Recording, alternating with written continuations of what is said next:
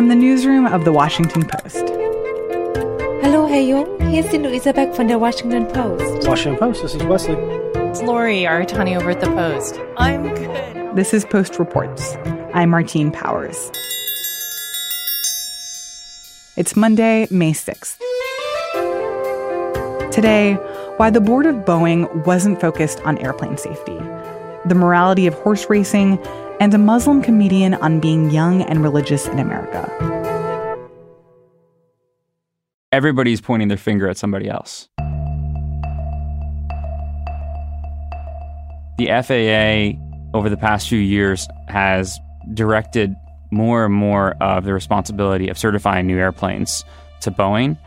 And Boeing's directors told me on the record that they were looking at the FAA and looking at the official plane certification process to be handling the safety of the plane. Do we go down to the test site and, and, and watch the monitors to find out whether they're working accurately? No, we don't.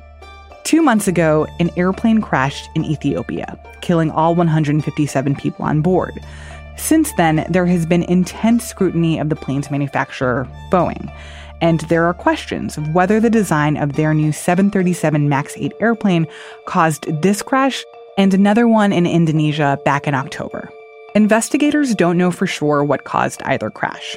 But in both cases, they believe that a sensor fed bad data to a software system, and that software system pushed the plane's noses downward. The jet has been grounded in countries around the world since the second crash. Uh, any plane currently in the air will go to its destination and thereafter be grounded. After these two plane crashes, there's a lot of scrutiny around what are the systems in place that could prevent something like this from happening again? And who are the people in charge of preventing something like this from happening? Doug MacMillan is a business reporter for The Post. And I thought it would be a good time to look at what does Boeing's board of directors do? What is their role in this company? And what have they been doing for the past six months and also the past decade while this plane was being designed and built and Boeing was installing new systems in it that potentially had a role in these two crashes? Tell me more about this board and who is on it. It's a group of very highly paid, very accomplished people, uh, a lot of former CEOs of places like Allstate, Amgen, the current CEO of Duke Energy. Probably the biggest known names are Caroline Kennedy, the former U.S. ambassador to Japan and JFK's daughter, and Nikki Haley, the former South Carolina governor, just joined the board last month. And you said that they're highly paid. How much are they paid? About $324,000 on average in cash and stock. And that's about the 29th highest pay for any corporate board. And, and what does their level of responsibility or workload look like? Yeah, so they meet about every other month and they meet for one day. Wait, sorry. So they're paid over three hundred thousand dollars per year. It's a pretty good job to meet once every other month. Yeah, and that workload can go up or down. And definitely, I'm hearing it's gone up in the past six months. They're now getting daily reports on what's going on with the 737 Max crisis. But in a typical year, they meet six times a year. They're flown into Chicago or another city with Boeing facilities. Sometimes they'll go on field trips, but more frequently, they'll just meet at a five star hotel and talk about what's going on with Boeing.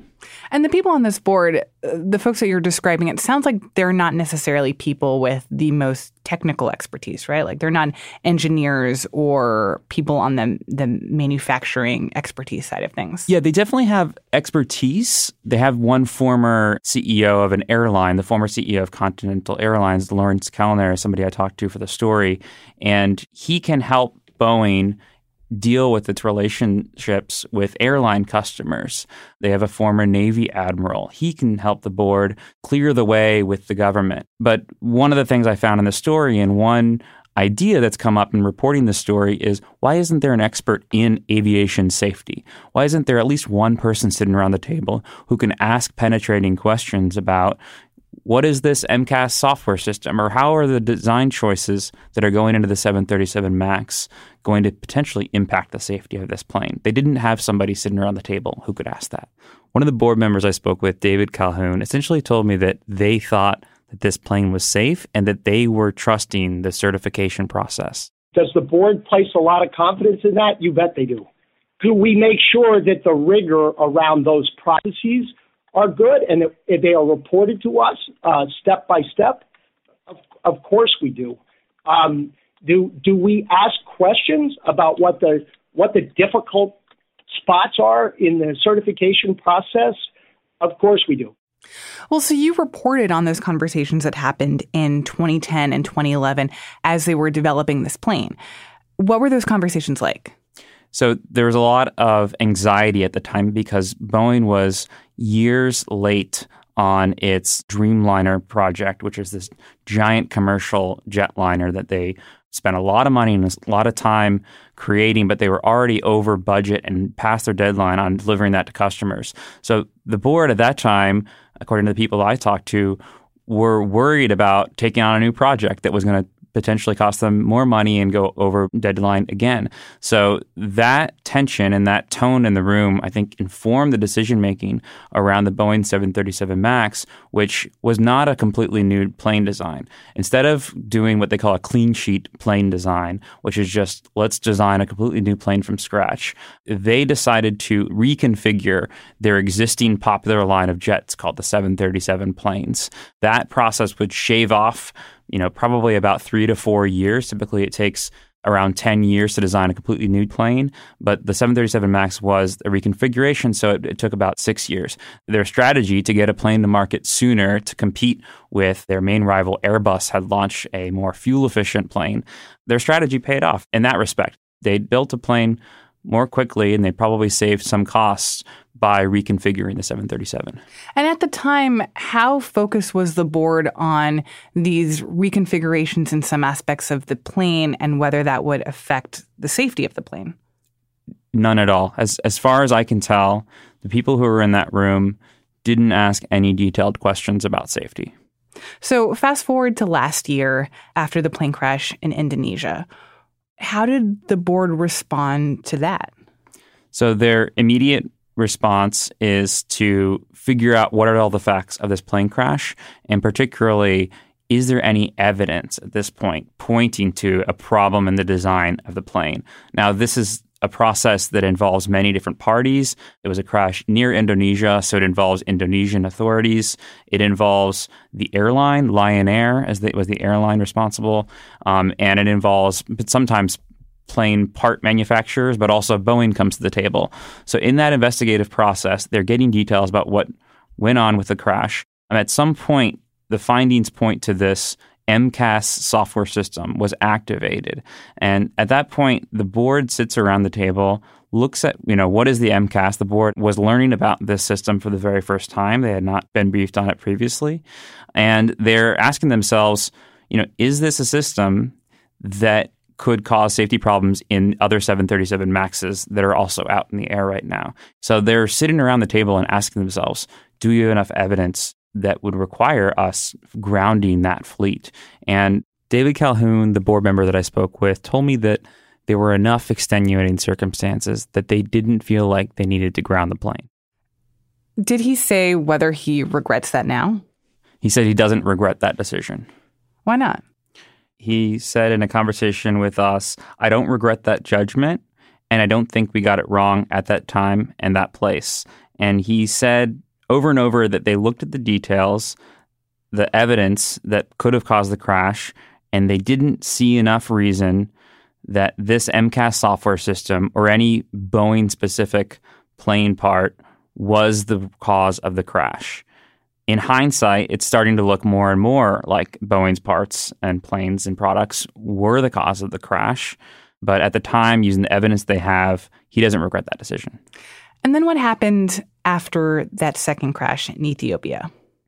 So the co- company is plunged into chaos. They suddenly have two crashes, 346 deaths in the span of five months, and the entire attention of the world turned on them. This is a group of people that is used to operating in secrecy and they're used to not having much scrutiny on their decisions. Suddenly, they are cast under a, a very harsh spotlight and there's a lot of pressure on their decision making. Their initial instinct was to resist grounding the planes still. They still said that there wasn't enough evidence, even though at this point, authorities around the world, China, Europe, other regulators around the world are issuing grounding orders for the plane. Boeing continues to go out and say that this plane is safe and resist those calls up until uh, three days after the crash when they obtained some evidence, they say, which showed that this MCAS software system was activated. At that point, the board met with the CEO. They decided that they should recommend a grounding order. And at that point, CEO Dennis Muilenburg gave a call to President Trump and said, hey, you know, we changed our mind. We think you should ground the planes. A lot of people are saying that they believe that the board should have acted differently at different points in this process, that they could have prevented one, if not both of these crashes. The board's biggest job is to ask questions. They are supposed to be there as representatives of the shareholders and say, what are you doing to ensure the safety of this plane after the first crash? Should this plane be grounded? Is there any reason to think that these planes are unsafe? And then after the second crash, the questions become more significant because all of a sudden the reputation of the company is on the line.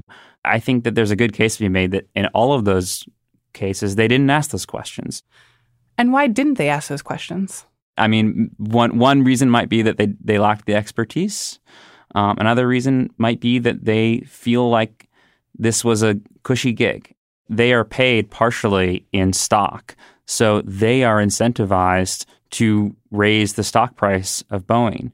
And you could probably ask a question about whether that's the right incentive. But when it comes down to it, can we really expect this board to be looking out for the safety of these planes? I mean, isn't that in theory the government's role as as a regulator to make sure that the planes are safe and that this board is ultimately going to be concerned with the bottom line of the company?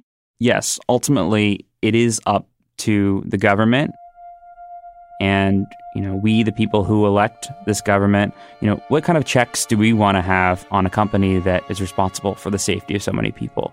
And there's a lot of evidence pointing to FAA and other regulators around the world dropped the ball in this case and weren't holding Boeing in check. You know our reporting here is showing that Boeing can't really hold itself in check. So uh, I think that we're likely to hear more calls for better oversight of Boeing Doug MacMillan is a business reporter for The Washington Post.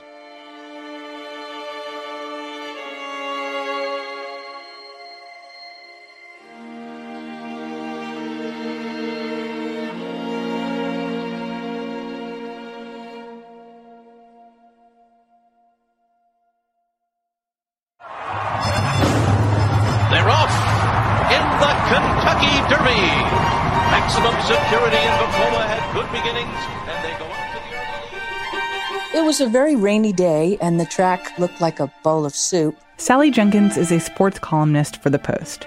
And on Saturday, she was watching the Kentucky Derby. And as a really large field of 19 horses uh, came around the final turn, And he burst to an opening on the inside of Maximum Security, and they're into the stretch. the leader, Maximum Security, who had gone out front very early in the race and stayed out front, wandered a little bit to the side, skipping over a puddle, then managed to pull away from the rest of the field and cross the finish line. Maximum Security wins the Kentucky Derby. And then was Country House second, But the stewards then announced that they were examining the, the race. And what they found after a 22 minute, a very long 22 minute wait, was that maximum security had actually impeded the progress of two other horses when he had moved to the side and, and shied a little bit to avoid a puddle. And they reversed the outcome of the race and they handed the race to a uh, 65 to 1 long shot. And it was the first time in the history of the Kentucky Derby that the first place horse was disqualified. Another horse named Country House was declared the winner. You know, as far as the win goes, uh, it's it's actually very it's bittersweet. In my opinion, I think they made the right call. Sally says the disqualification brought up a lot of questions about the sport of thoroughbred racing and the rules that govern it. The rules pretty clearly state that a horse has to maintain what they call his lane. He or she has to run in a pretty straight line. You have to maintain your lane to the point that you don't swerve in front of another horse. That's a dangerous thing that can cause a pretty bad chain reaction. And it can also, you know, block another horse unfairly who's coming on. And uh, two other horses and their jockeys were pretty well impeded from maybe surging to the front. And so the stewards decided that that had actually altered the outcome of the race potentially. I know that it's a, a serious rule meant to be in place to protect the horse's safety, but I just kind of I find it kind of funny that this is a foul that the horse did and the horse couldn't have known what the rules are of the race. That's exactly right. As the jockey said, he's a baby. You know, these are three year old horses. It's the equivalent of asking a 10 year old to walk in a straight line. Uh, you know, they're just as liable to turn around and chase a butterfly. So that's one thing. These are very immature young horses. There's a lot of discussion about whether the thoroughbred season in America is abusive because these horses are so young. That's one factor. Another factor is, you know, the conditions of the track were truly awful. You know, there's been 23 deaths at Santa Anita racetrack out in California this season that ended up shutting the track down. And it was because of terrible track conditions, a lot of rain after a long period of drought, you know, very heavy rainfall. And so it looks like maybe the track was unsafe out in California. You know, I didn't like the look of that track. I mean, my heart was in my mouth the entire time. You know, uh, horses are running through that stuff on iron, you know, shoes. They cancel the Indy 500 when it's a wet track. Mm. Uh, you know, cars with four tires aren't considered, you know, safe to run at high speeds uh, on a wet track. And yet, for some reason, we make horses do it at the Kentucky Derby. And it really makes me nervous. And the Kentucky Derby is really very lucky they didn't have a catastrophe on their hands. You've been critical for a while about the thoroughbred racing industry and, and about the sport. How do you think the events that transpired on Saturday embody some of the things that you feel are wrong with the sport? Well, American thoroughbred racing has a far worse record than thoroughbred racing overseas. The fatality rate of American thoroughbred horses is five times higher than the fatality rate of thoroughbreds in Europe. The racing rules in Europe are much stricter. The practices are much more sensible. For instance, in France, there is a rule that you cannot whip your horse more than five times in a race. They hmm. strictly regulate the use of the riding crop. Now, a riding crop can be a useful thing for the horse's safety in terms of keeping a young horse in a straight line. But on the other hand, American Pharoah, who won the Triple Crown in 2015, we counted 32 blows to that horse hmm. coming down the stretch of the Kentucky Derby. It's distressing to watch. It is abusive and it potentially pushes a horse beyond its real limit. And so things like that, you know, American thoroughbred racing organizations really have failed to address. They have failed to address masking agents and anti-inflammatory overuse that masks injuries in horses. The financial structure actually encourages abuses of horses. There are a half a dozen pretty basic measures that American thoroughbred organizations could take to make the sport a lot safer and a lot less fatal, and they simply lack the will to do it. So you mentioned the 23 horses at Santa Anita that that have died recently. Were those all instances in which they had some kind of cataclysmic injury while racing and then they were euthanized right after? That's mostly what happens. A horse, you know, hurts itself in the midst of a race and then has to be euthanized because the vets simply can't do anything for it. They can't heal the leg. They can't fix the break. And so what they do is, and I, I hope the most humane way is possible, they euthanize it with a needle. You know, the circumstances vary. Sometimes a horse has an underlying condition that somebody just missed. And sometimes it's worse than that. Sometimes somebody does the wrong thing by the animal. But that was a catastrophe for the, the track. And so you said that abroad, horse racing doesn't see anywhere near this high level of fatalities among the horses after races. What are the steps that could be put in place in the US that would help bring down the, the death rate?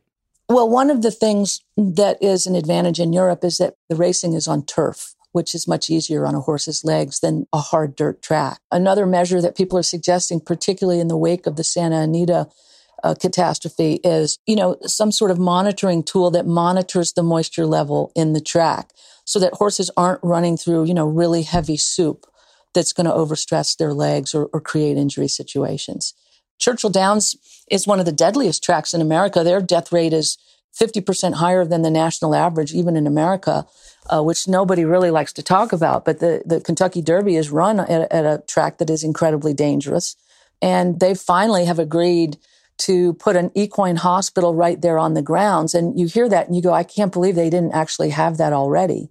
Another thing that they have agreed to do is to try to advocate against overuse of these anti-inflammatory medications and other medications that, that really mask whether a horse is in distress.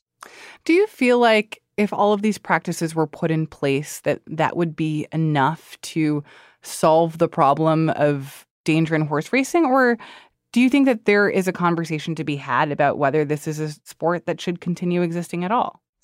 You know, I mean, that's certainly something to think about is, is, is this really just abuse?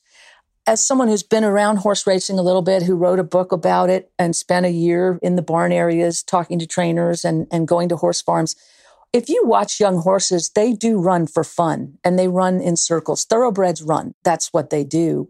I think the main responsibility that horse people have is to mitigate the risk.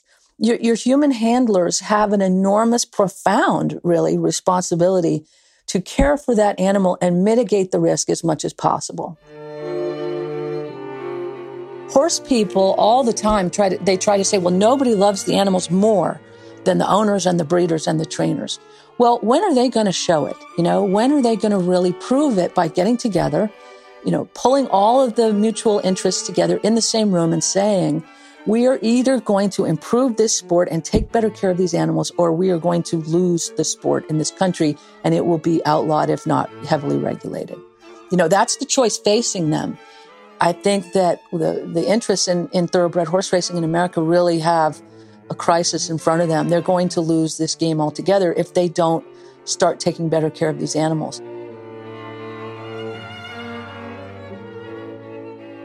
Sally Jenkins is a sports columnist for The Post. In 2004, she wrote a book on the first New York bred horse to win the Kentucky Derby. It's called Funny Cide.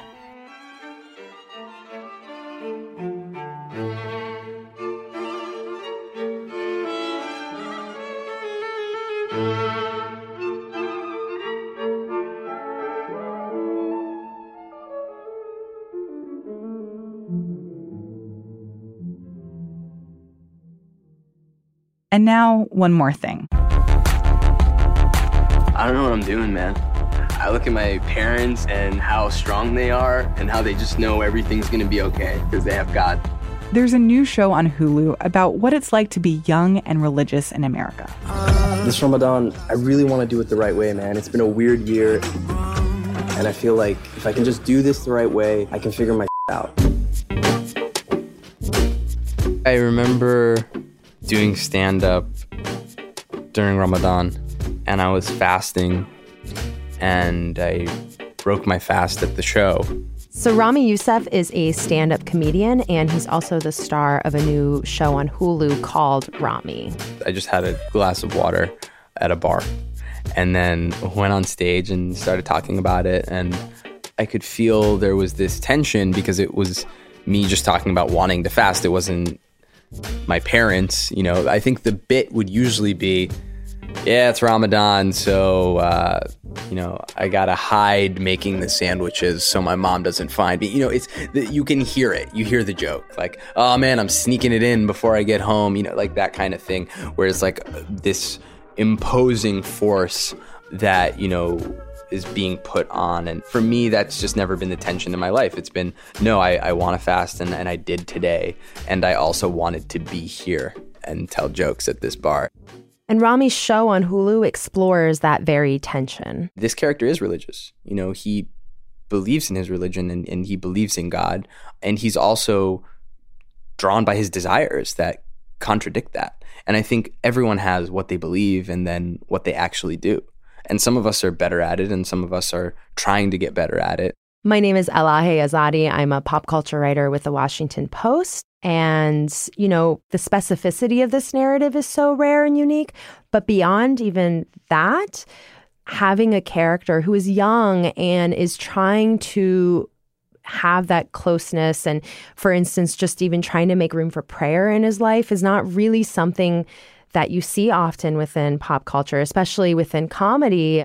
that that be treated with any sort of respect or even sense of that this is a valid expression that one could have. It's often treated as a total joke. It's so funny that that, you know, believing in God is like punk rock or something, you know, or it's just like, what? You know, this is, that's crazy. Um, it, it, it felt like the space that I wanted to talk about. I think a lot of times when you think of characters in your mind of a character who is quote unquote religious or a character for whom prayer is important, that feels like a very humorless character to you. And so this presents a different kind of archetype. I want to talk about the things that make me laugh, that make me think, and I want to ask the questions that are on my mind, and I want to purposely give no answers because that's not my job. my job is to ask questions. Answers, I think you need to be really smart to do that. I'm not qualified to do that. I dropped out of school pretty quick. I'm really good at asking questions and getting a laugh and then getting out. The show depicts that there are no easy answers and it's not a how to guide on how to live and it's not trying to preach to people. It's really like one person's very individual journey. But as we know, when you watch someone's very personal individual journey, it causes you to consider your own a little more deeply and think about it maybe a way you didn't before. Elahe Izadi is a pop culture writer for The Post. Hulu announced last week that it renewed Ramy for a second season.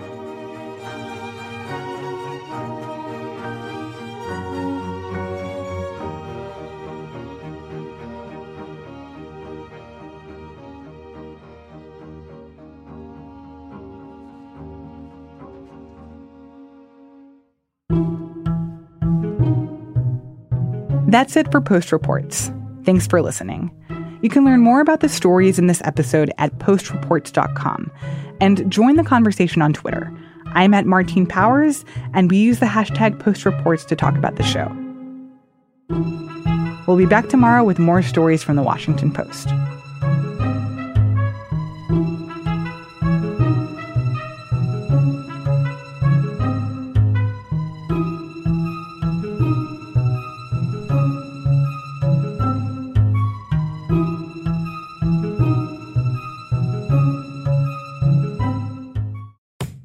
This is Christina Quinn.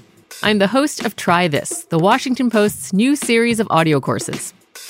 The idea behind Try This is to become better functioning humans without having to comb the internet for countless hours. In our first course, we learned how to sleep better. Now, we're going to learn how to make our friendships stronger. I'll offer expert tips that are doable, and I'll keep it short. So let's do this. Class is in session. Find Try This from the Washington Post wherever you listen.